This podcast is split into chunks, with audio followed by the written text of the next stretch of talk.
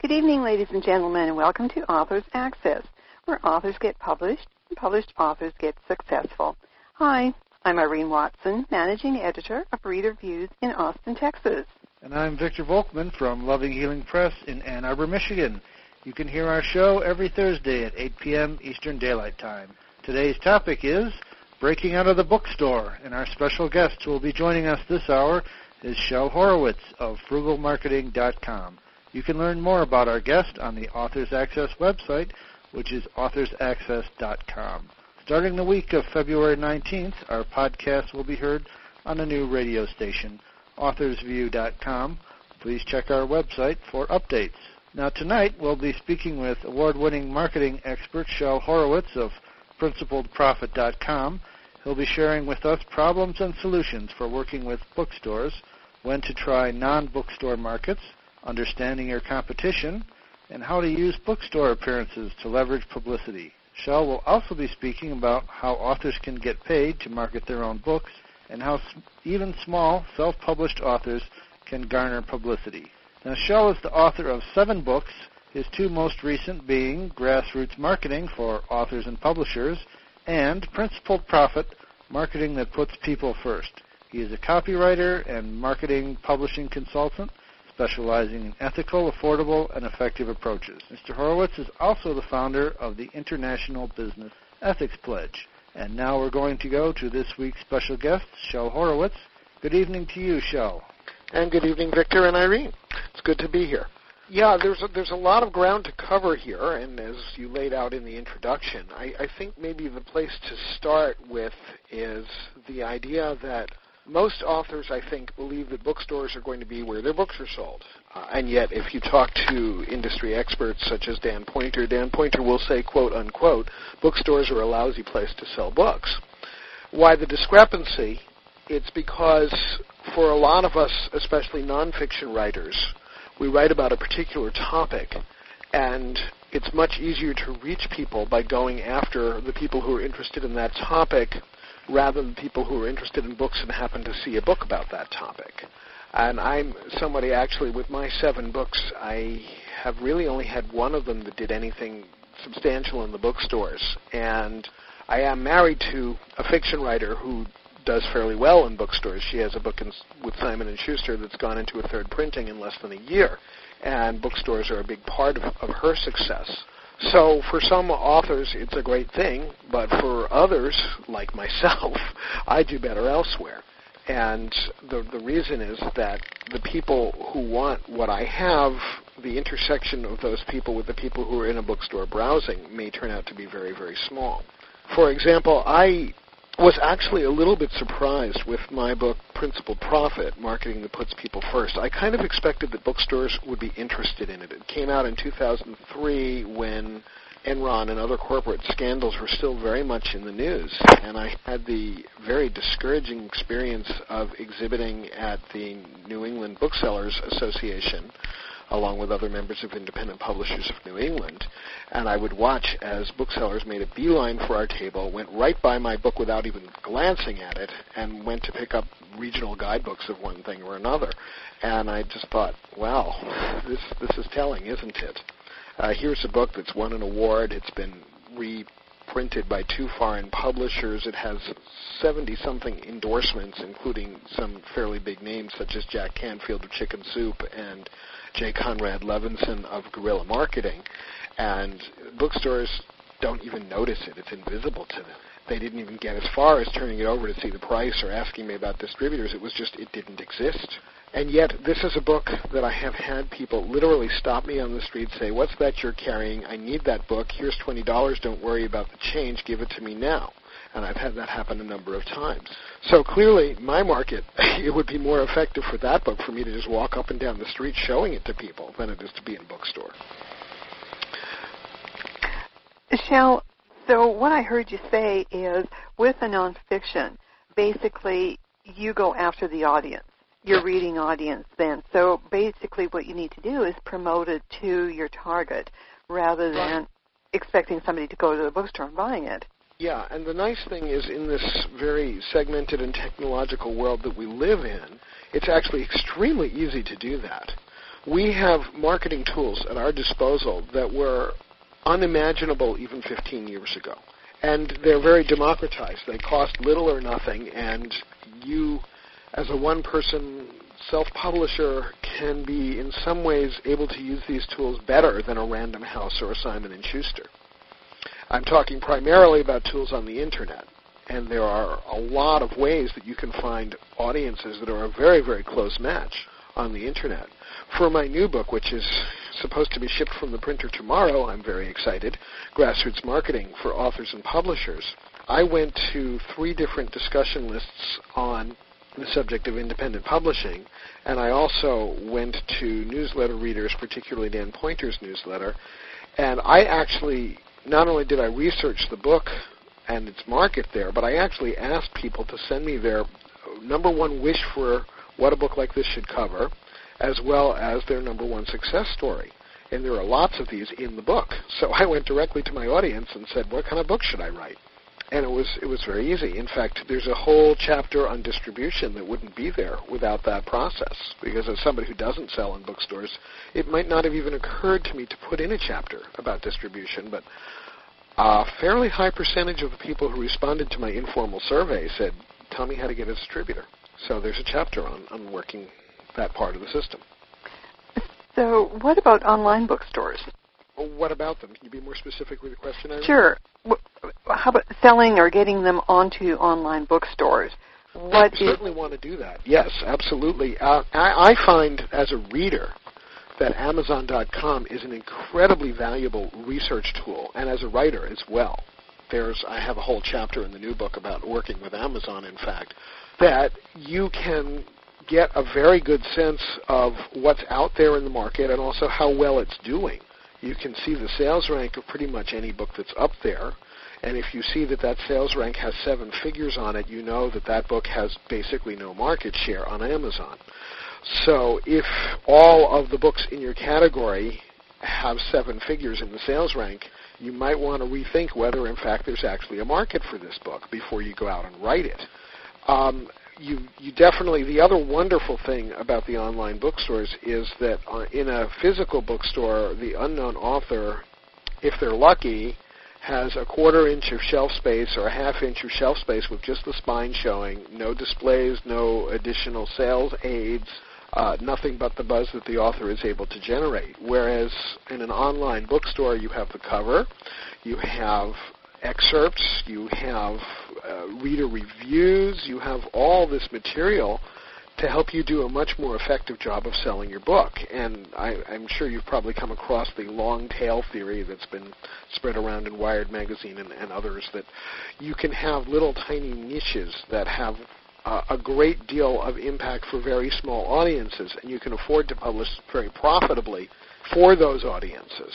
Something that was not possible in the area in the era of mass marketing that was within our lifetimes. You uh, spoke about Amazon, um, Shel, and uh, as a review service, I'm finding that a number of, particularly self-published authors, refuse to list their book on Amazon. And to me, it just seems like they're shooting themselves in the foot, really, because. Well, yeah, it's sort of like not having a website. It's exactly. Like, that um, too. it's, I do not understand why anybody would not want to take advantage of, even if you don't sell books very much on Amazon, the publicity and marketing apparatus that it gives you is unbeatable, and it's free or nearly free. It costs little or nothing to do these things, and they have all these extra features like you can have a blog that every time anybody clicks on one of your books or a book you've reviewed, they see your blog. You and unlike a normal blog, you don't have to keep this very current. I, I only post a couple of times a year to my Amazon blog, but it's there for anybody to see my most recent post and they they have a ton of stuff like that. I, I miss one thing that they used to have that I guess was abused. It was the recommend in addition or instead of feature, and I was always finding books that were kind of like my book and recommending mine in addition. Um, I hope they bring that back at some point. And so, of course, there is besides uh, Amazon, there are other online bookstores, and uh, uh, I would imagine that you would suggest that every, the authors really look for what other online bookstores. They can post their books in and uh, sell them that way. Yeah, and particularly the ones that are genre specific. I mean, yeah, you'll want to be in Amazon and BN and Borders and all the biggies, but there are also, if you write mysteries or science fiction or business books, there are sites that are specific to this. Uh, Victor and I are, are list mates on one of these small press discussion lists, and there's another very active poster named Sheila Ruth. She's got a site called wandsandworlds.com in which she reviews age-appropriate fantasy and science fiction books, or she and her staff of reviewers, for parents who are trying to figure out which book would my kid like if they like this one. It's a great service she's doing, and it's great marketing for anybody who writes a children's book in that genre. Yeah, that's a that's a good point. Um, Shel, can you speak a little bit about blogs and how you can turn you know, a blog into a book sale? Sure. Well, the biggest thing about a blog is that it's a dynamic approach to building websites. It's one of the seven different approaches I discuss in grassroots marketing for authors and publishers. Uh, and the thing about a blog is that when you put up a new website, a static website, one where the pages don't change, Google will probably not index you for several months.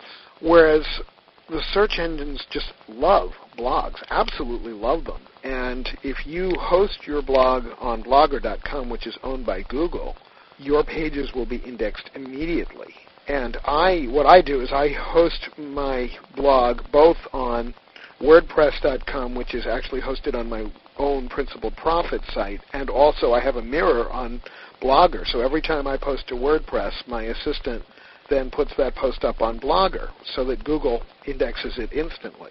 And I wouldn't, however, trust my entire blog, my only copy of my blog to Blogger because I want to be in control of it. We don't know what's going to happen if two, three years down the road they decide to start charging for blogs or if they go out of business or if they sell that off to some horrible outfit that's not pleasant to deal with. So I'm covering my bases by having the blog in two places, one of which I have total control over. Um, you know, the blog is a different model. What a blog is very fast, very immediate, not as well organized, but and, and constantly changing. And it is kind of annoying to have to dig through old posts and find a, uh, if you're looking for an archived blog that is several months old it's not always easy to locate it. So I certainly, my recommendation is not to do only a blog, but to certainly include a blog in your website. There are advantages to static websites and to dynamic ones, and I like to do both. And they, the web is a very, very, very powerful arsenal, not just a tool, but, but a, just a whole tool kit. And it has tremendous power and possibility, and there's a lot of ways to do it. And also, I am a believer in having more than one website if you have more than one offer. So I used to have everything all under one big umbrella at frugalfun.com. I'm now running something like nine websites. Um, I have frugalfun.com for my book on having fun cheaply, which is actually out of print and I converted it to an ebook. I have frugalmarketing.com where you can find the original grassroots marketing, getting noticed in a noisy world, which I did not self-publish and I have a site just for the Grassroots for Authors and Publishers book, which is Grassroots Marketing for Authors, and I have a site just for Principled Profit, which is principledprofit.com, and then I have a site for the Business Ethics Pledge campaign, which is uh, a, a, movement that I started in part to give some legs to the book, Principled Profit, but also in part to make the world a better place, and that's businessethics.pledge.org, my only .org site. And then I administer my wife's site, dinafriedman.com, where you can read about her two novels, which were published by big New York houses. And we chose with that one to do a very warm and fuzzy site with pictures of the family and pictures of the farm we live on and that sort of thing. And each of these is different. It would be very, very hard to do all of this with one site. Yeah, I'm, I'm totally with you on that. The one size fits all is sort of a 1990s approach, and I yeah. even have different websites for different product lines of my my own books. Yeah, it's also to have a good idea to have one that has all of it. Like my order page is on frugalmarketing.com and it has everything. Right. Uh, and from there, you can link out if people want to know more about a particular book. They just click on it and they'll get taken to the appropriate website. Cool. Uh, I'm guessing since you're not focusing on the bookstores, that you probably have a very different pre-public, excuse me, pre-publication publicity model than the traditional advanced reader copy. Can you talk a little bit about that? Well, I do use advanced reader copies, but Oh. I'm selective where I send them. Uh, for this current book, I'm actually doing on-demand printing, and therefore I did not send a galley to Publishers Weekly because they want to see a 2,000 copy press run or more. So why waste one with them? Um, I did send to Library Journal. I think I sent to Kirkus and a few other places. But I don't put a lot of weight on those. I seek out independent reviewers. I notify my own mailing lists. I have among my three major n- monthly newsletters that I do about 10,000 people total. So they all heard about my book, and quite a number of them bought it. I, I post to appropriate discussion lists. I um, contact people in the genre who might operate websites and might want to be resellers for me and pay them a commission. Um, and I do actually quite a bit less with the traditional media than I used to. I, with my Frugal Fun book, I uh, was sexy to the media. I was able to get amazing coverage in traditional media. We are talking about multiple appearances in Women's Day and uh, Christian Science Monitor and a lot of other places that people have heard of. And I have found with the business books it's much harder to get that kind of publicity, and I'm not trying as hard for it these days. But that I, um, I find people say that it's very difficult to get reviews for a self-published book. Four of my seven books are self-published or partially self-published, and the partially being grassroots marketing for authors and publishers, where there's kind of a funny story here in that I approached an executive that I know at Infinity Publishing. I went up to him at BEA and said, "Hey, I've got this new thing coming out. I think you might want to buy one for all your authors." And he looked at it and he said, "Send me the manuscript." And I sent it to him, which um, has evolved quite a bit since then. And he said, "Well, actually, I'd like to publish this." And I said, "But I'm publishing it," um, which is not a conversation you hear very often in, in publishing circles. It's it's fairly rare to for a self-publisher to, to actually turn down an offer. But I, I didn't turn it down. We ended up co-publishing, and since I dislike dealing with bookstores and dislike dealing with the wholesalers and all, there's going to be an edition by Infinity Publishing, which is a subsidy press, and my first time dealing with a subsidy press. Uh, and they will have the bookstore market, and that means I don't have to join Amazon Advantage. I don't have to deal with returns from Baker and Taylor.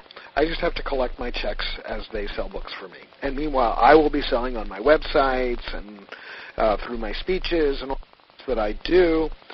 And I think it'll work out very nicely. It's it's unusual, um, and and uh, let's that get in a little bit to what really, if you're going to do bookstores, what you're up against and how you might make it work. First of all, the days of the mid-list author are pretty much dead. When I did a book with Simon and Schuster, I sold it to them in 1991. It was published in 1993, Marketing Without Megabucks. It's now out of print, but all the content is incorporated into the original grassroots marketing, getting noticed in a noisy world. Uh, but at that point, I had two years before I got the letter that said, "We are discontinuing your book. Do you want to buy it back?" Uh, Which was something that I had inserted in my contract, and uh, was very glad that I did because I bought back almost 2,000 copies and really began my self-publishing career by remarketing that book. These days, you will have somewhere between three and six months to prove yourself in a bookstore if you're with a big publisher. That is a very, very short window, and it's really challenging to get your publicity machine up and running at exactly the right moment. You can't do it too early because your book won't be available. You can't do it too late because your book will have already been returned or maybe even shredded. so it's it's a real tricky little dance there, and one that I I'm not a ballerina. I choose not to do that dance. So if if you are going to be working in bookstores, you really have to be very organized and very assertive and ready to move fast. And you're going to want to do events and you're going to want to get publicity for those events and you want to get a crowd to those events and this is what my wife did. She basically pulled out all the stops to get everybody we know to an event either here in Massachusetts where we live or in New York City where we grew up. And in those two places, her bookstore sales were very, very good. Uh, the typical average bookstore event sells, you know, five or twenty copies. She did three or four of them that sold fifty to seventy. Oh my gosh. yeah, but then you, there's only so many times you can go back to the well. Uh, and it would make no sense for her to do an author event in some place like Detroit, where we don't know anybody except Victor. Great. I'd like to remind people that you're listening to Authors Access, where authors get published and published authors get successful. Tonight's topic is breaking out of the bookstore, and our special guest this hour is Shel Horowitz. Authors Access is a joint production of Reader Views and Loving Healing Press. Starting the week of February 19th, our podcast will be heard on a new radio station, authorsview.com. Please check our website for updates. Shel, you had uh, mentioned how you dislike dealing with bookstores, and that just kind of brought me to uh, when I wrote my book and had this pie in the sky because I would go into one of the big stores and see visualize my book in there to realize that actually they wouldn't even carry it because my publisher would not take returns. So that was kind of a rude awakening after the fact. And uh, I think this is something that, well, I just didn't do the research. I just had, as to say, a pie in the sky, which I think a lot of authors do have when they first start, write their first book. And yeah, that's part of why I did the Grassroots for Authors book is because I want people to know the realities. And, you know, in 2004, 181,189 different ISBNs were published just in the United States. Now, there's only 365 days a year. There's only room in the typical bookstore for a few tens of thousands of books. And of course, you're going to have some space there for Charlotte's Web and the One Minute Manager and the other books that, are, that never go out of print. So the window on the shelves to get new books in, particularly if you're not dealing with a known publisher.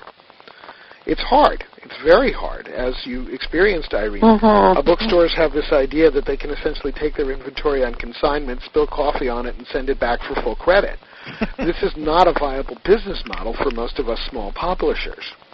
It works uh, for the Random Houses and Simon and Schuster's of the world because they get the occasional Harry Potter or Kite Runner to tide them over with a million or five million copies to subsidize all the books that don't even earn out their advance.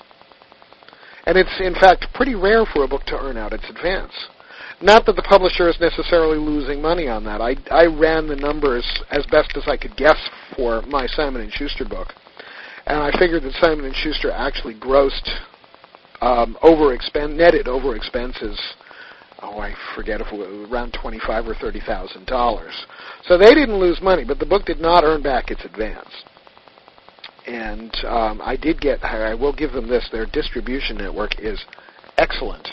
This was in the pre-internet era. I got typed or handwritten fan mail from as far away as India and the Philippines, which was very nice. of course, of course. Big, big boost for the ego, let me tell you. But um, as far as they, they actually sold about 8,000 copies. Um, and they did very, very little to promote the book. what they did, they got me two radio phoners, about a dozen print reviews, of which two were significant, and they paid me back $30 to send press releases that I wrote and I customized for different audiences to a media list that I developed. And that was their promotion plan and that is more than most people get now. Exactly. I was quite surprised when you were telling me that how much promotion you did get.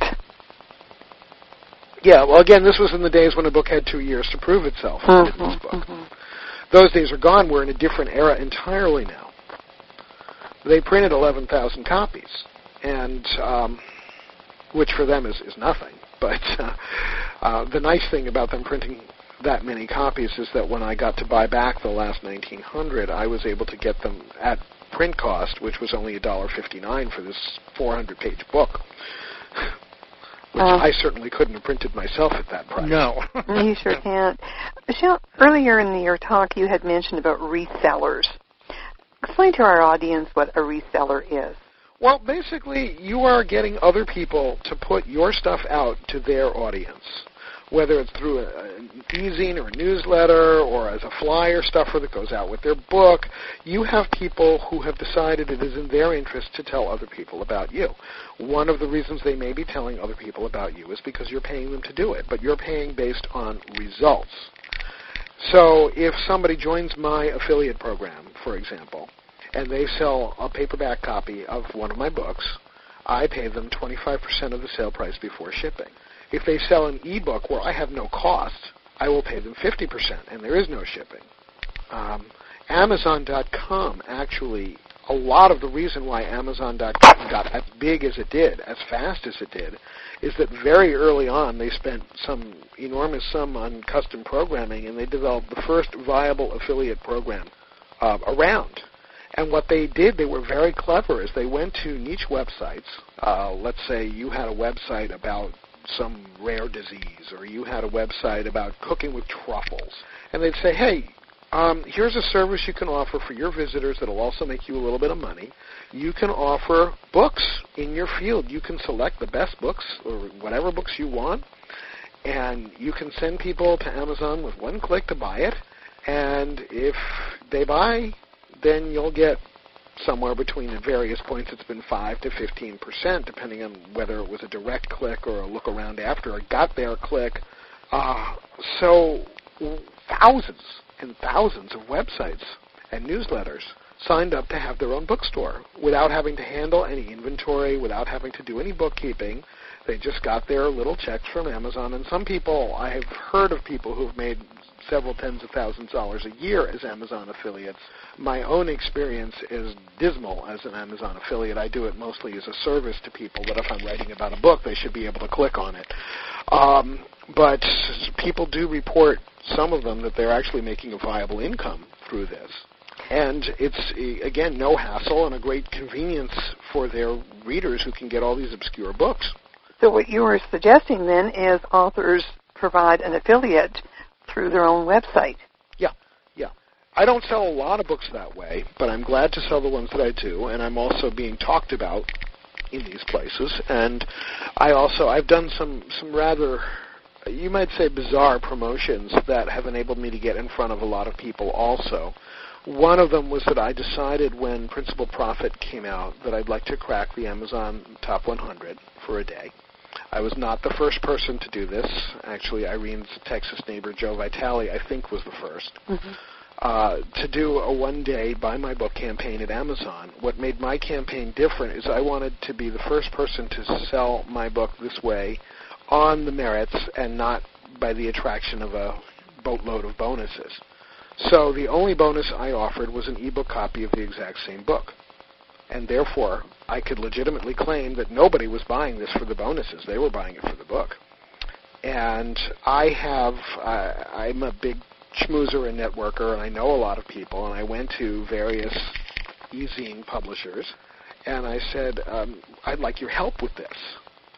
And by the way, if you're an Amazon affiliate, you can earn a little bit of money. I, I think the vast majority didn't even put their affiliate links. I think they just um, did it for the goodness of their hearts, but I, I am estimating that I got information about my book um, in September 2003 when it was very, very recently out in front of 200,000 people or so. And my Amazon sales rank shot from a million and a half all the way to 82 in one day and it of course settled back down fairly quickly, but it never, ever, ever got into the, anywhere near the seven figures. It's been in the mid sixes. So, and, and nor will it ever. I think the the cumulative sales history of that book will keep it ever from going above the million mark, which is good because a book that's got a sales rank of a million something in Amazon is a book that doesn't move at all. Yeah, I've seen that. Uh, Shel, can you tell us a little bit about the uh, affiliate software you're using, if you're allowed to tell us that? Um, it's not a question of allowed. It's a question of I don't really know. Um, okay. I have a virtual assistant, and she has set it up. I, I know that it involves a combination of Matt's script archive, which is freeware, and a little bit of custom tweaking of that, and PayPal, and also an interface to take actual credit cards. But I really don't have the information about how it actually works. I do want to talk about the other big promotion I did that also got me in front of 200,000 eyeballs or so, and that was when I launched the Business Ethics Pledge when the book was a year old. Is I went back to those newsletter editors and I said, I'm going to change the world. Um, I wrote this book that can change the world, but more than that, I need to get out and let people know. And I want to see. I heard you talking about tipping points just as I was joining the conversation. Mm-hmm. And I wanted to see if I could create a tipping point that would make crooked business as unthinkable a decade later as slavery is today. So I went back to these people and I started the pledge and I got in front of a lot of newsletter editors and got my first I don't know, 100 or so signatures this way. And what's interesting is that that has led to some very interesting things. Uh, it has led to some new colleague relationships. It has led to, I'm going to be speaking in Las Vegas this fall to a group of people in the capital markets, which is something I know absolutely nothing about. But the person organizing this conference happens to be an early signer and big supporter of this business ethics pledge. So when he needed to find a keynote speaker, he thought immediately of me. And we, uh, Victor mentioned in his introduction talking about getting paid for doing your own marketing. Well, public speaking is one of my favorite ways to do that. Here, I'm going to be flown out to Las Vegas, and they'll cover my expenses, and they will pay me my standard fee, which is in the four figures, low four figures, uh, which is relatively cheap for a professional speaker, but yeah. that's okay. Um, um, I, you know, in, in some years that may go up, but right now that's what I feel like I can legitimately charge. And I can reasonably expect that roughly 25% of the people in the room will buy my book, at least one book, and that 2 or 3% of the people in the room will explore the possibility of my doing some consulting or copywriting. And that's really where I make most of my living. Book sales are another way of getting paid to do my own marketing, really. I, I could not really make a living on what I do selling books. But in selling copywriting services to a primarily independent publisher audience, when people know that they can get a really, really dynamite press release or book jacket cover, co- copy or, or something like that from me, or if I, can help them walk through the whole publishing process, which might take several months and involve many hours of my time. And I do find that the ethics work I've done has attracted a, a better class of client for that the people who are interested in that are really. I've done some wonderful projects. I have this guy who I, came to me a couple of years ago to produce his book, and we started by editing the manuscript. He was all prepared to go to one of the subsidy houses, and I talked him into self-publishing, real self-publishing, and I walked him through every step of the process. And uh, his book is called Winning the Game of Life. It's about the Ten Commandments in the modern world, and he's done quite well in the Christian market, and he's very happy, and I'm very happy. Great. Yeah, that sounds like a perfect uh, synergy. I, I heard you mention e-zines just a few minutes ago, and and how does that tie in with um, some of the other strategies? Well, I think the whole landscape of media has changed so much, and there are two big trends about that. One is that mainstream media has gone very superficial. They have forgotten that they're supposed to be out there chasing news, and instead they're chasing celebrity bathing suits. Um, and that means less opportunity for those of us who write serious books in the mainstream media. But the other thing that's happened is the incredible democratization of media. Anybody can be a publisher. You can set up an e-zine in five minutes flat. You can set up a blog in five minutes flat. You can set up a radio program that takes a little bit more doing, but not much. Um, and most of this stuff can be done for free. So the the old network of Samizdats and Mimeo uh, newsletters has been replaced by this wonderful electronic world where, with no capital investment, anybody can be a publisher, and then they just have to build readership. So you have bloggers, which we talked about before. You have e-zine publishers, and e-zine is simply a newsletter that is published by email. You have webzines. Uh, you have uh, what are wikis, uh, which are uh, encyclopedias that people can actually edit. Um, you can somebody else can write an article about something, and you can you can put in your own comments about what you think that article should have. Uh, there's a lot more interactivity, and there are a lot of these people who have a few hundred or a few thousand readers, and who really are very valued to those readers.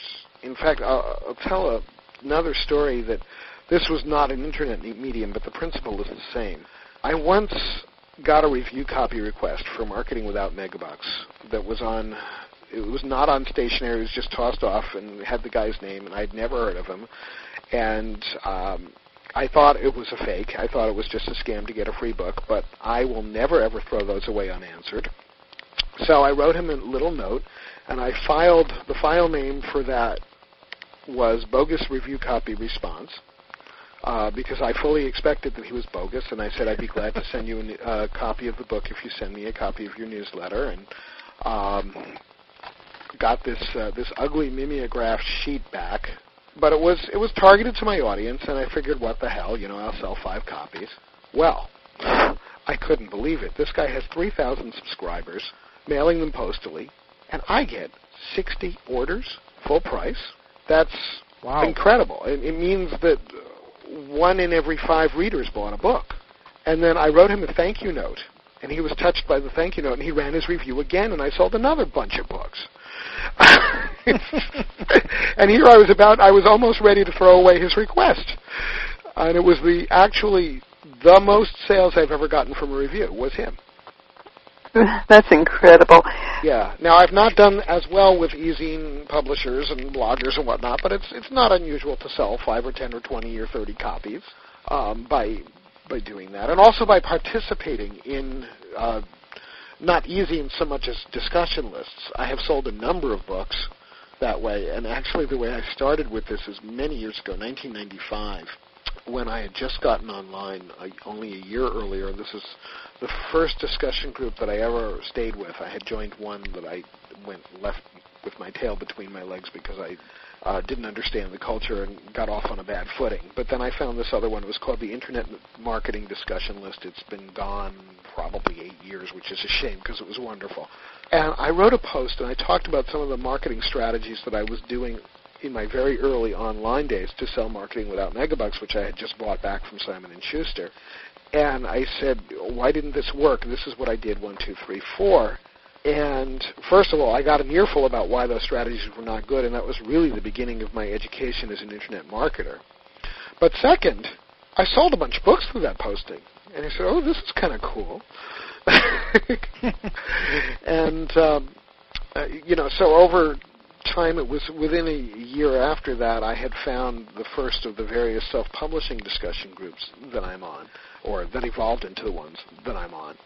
And I, I started seeking out lists where, number one, I could learn and I could uh, hone my own skills and knowledge, and number two, I could teach and inspire people to trust in me that I knew what I was talking about and buy my books and hire me to do consulting and copywriting. And that has actually been the, the single biggest factor in my transition from running a locally focused writing shop um, with low paying clients to running an international business and having people range. Mean, some people just pay me a quick $145 for a press release, a short press release, and, and others might pay me five or ten thousand dollars over a period of several months.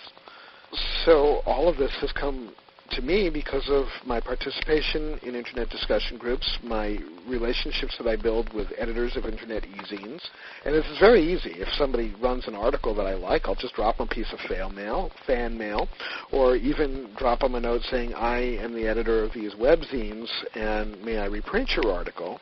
And I get known. In fact, just today I was listening on a teleseminar, and it was one of the ones where people who are on the call early enough can actually introduce themselves. And I said, "This is Shel Horowitz, author of Principled Profit from Hadley, Massachusetts." And the guy who was running the call, who is a very, very successful author who writes about persuasion, he almost dropped the phone, and he said, "Shel Horowitz," and he he proceeded then to tell his audience who I was. and he said, "Here's this brilliant marketer who's on the phone with us." so, and this is because I build relationships with people just by sending them quick little notes that take me a minute or two. Let's say I like this article, or or because they've stumbled across my book somewhere. And I, I get far more clients from my participation in zines and discussion lists than I do from all those websites that I run. People yeah, often will. I'm sorry, Victor. What was that? Well, when uh, Irene mentioned your name, you know, I had an instant reaction too. I guess We have to get him on. yeah, well, you've been seeing my name on the self-pub list for what, five years? Yeah. Yeah. So you knew exactly who I was. And it's very nice because I don't have to do a lot of selling. I don't have to convince you that you're somebody I want to that you want to have on the show. You already knew that, and uh, uh, and this works. This really does work. It really does. Creating relationships is so important, and uh, it's just more so even important for an author who does want to market their book because, especially an unknown author. Yeah. In uh, Principled Profit, actually, I discuss in some detail the idea of even creating relationships with your customers. And this is something that's particularly easy to do in the book industry because do you know anybody who collects one book on a subject? Hmm. You walk into the uh, home of a golfer, and they will have a bookshelf of golf books. It may be the only books they have. Um, you walk into the home of somebody who's a foodie, and they will have a shelf of cookbooks or several shelves. Uh, so there's no competition in the sense of uh, if they buy from you, they're not going to buy from me. That just doesn't apply. But even companies where there is that kind of competitive relationship, uh, who could think of companies more competitive than IBM and Apple? If you buy, the most people, most of us do not buy a computer for every room. So if you've bought an IBM, you're not likely to buy an Apple for a couple of years. And yet, these companies joined together along with Motorola to develop the chip architecture that powered most of the computers of the 90s. Well, Shel, gosh, I'm just looking at the clock here, and unfortunately, we're running out of time. We could just go on and on and on here because you're just full of information. So, just to close up, Shel, could you give us sort of a briefing over bookstore versus non-bookstore market, sort of a closing off comments from you? Yeah, but I do want to tell people that if they want more information, there's a lot of it on my various websites, and particularly frugalmarketing.com, principledprofit.com, and grassrootsmarketingforauthors.com. Uh, I'm sorry, I lost your question. Something about bookstores.